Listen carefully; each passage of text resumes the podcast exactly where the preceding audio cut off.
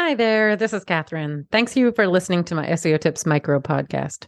So, before we get into today's SEO tip, I just wanted to share with you the ways you can support the podcast if you're enjoying all the tips and finding them useful. So, you can send me a donation at buymeacoffee.com slash Katherine W. Ong, O N G. And that's Katherine with a K. Any and all levels of donation are appreciated. It will help me offset the cost of producing the podcast. So that's buymeacoffee.com slash K A T H E R I N E W O N G.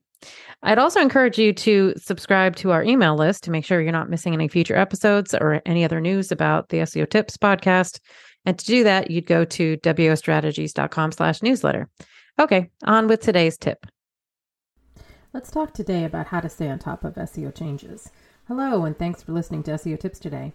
So, as I sit here recording my 100th SEO tip, I was reflecting on what might be useful for folks who are listening, and I thought today might be a good day to talk about the bigger picture of SEO. So, when I train my clients, or previously when I mentored junior staff on my team, I always started with a big SEO overview.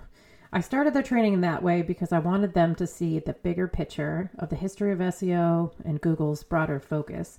I think that really helps. So that way, when you're listening to short SEO tips like this one or reading blog posts, you can fit those into the bigger picture. So today's tip will focus on a set of facts about SEO, a set of places to go to read about SEO that hopefully will give you that bigger picture. So let's start off with just the big picture resources. So, if you're someone new to this space and you're trying to put all the pieces together, I think one of the first places I'd recommend you check out is the Evolution of Search video. You can find it on YouTube.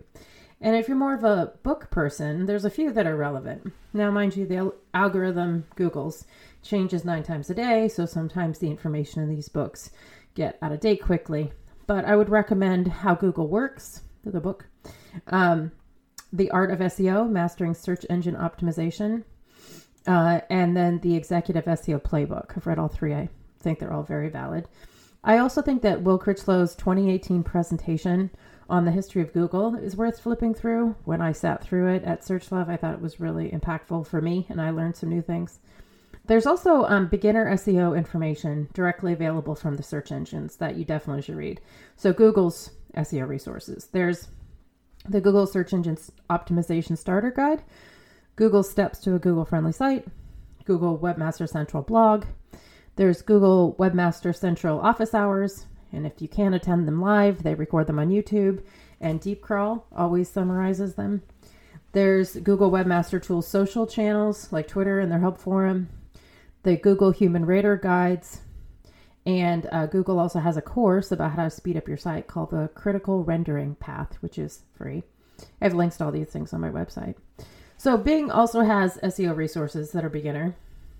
Um, so they have a Bing Get It Start Getting Started checklist and a, the Bing webmaster help and how to guide.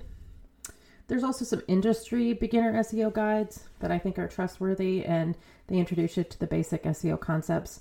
Moz has two that I recommend the beginner guide to SEO. They also have a local SEO guide, so that's Moz's local SEO guide. Search Engine Land has a guide to SEO, which kind of organizes their content on the topic. And then I also have an SEO overview, uh, sort of training PowerPoint that's on my site and it's free for members. But I would also uh, encourage people to read the industry publications. I don't necessarily think every blog out there is accurate, but I read Search Engine Land, Search Engine Journal, the Moz blog, and Search Engine Roundtable. I also think it's really important to know how humans interact with the search results. Um, ultimately, the search engines are trying to serve their end users as searchers, and so I think you need to understand how humans interact with computer in, uh, interfaces. Can be really essential to being good at SEO. So, along those lines, I believe these resources are worth checking out. If you're completely new to UX, Accenture has a free web UX course, might be worth checking out. Nielsen Norman has done research over the decades about human computer interaction, particularly with search. Their stuff makes tons of sense. I really like Letting Go of the Words book about how to write for SEO, and it has a, a UX element to it too. And Shari Thurow is one of the biggest experts about search plus UX, and she has a book, When Search Meets Web Usability, which I think is really good. I also think as you're getting involved in SEO, you might want to join online communities so that you can get support as you're learning and putting your strategies in place and troubleshooting issues and that kind of thing. Now, most of these communities, they used to be like the Moz community was really big back in the day, but most of them have moved over to Slack. So the ones that I hang out in are is Online Geniuses, the Measure Slack, and Women in Tech SEO Slack.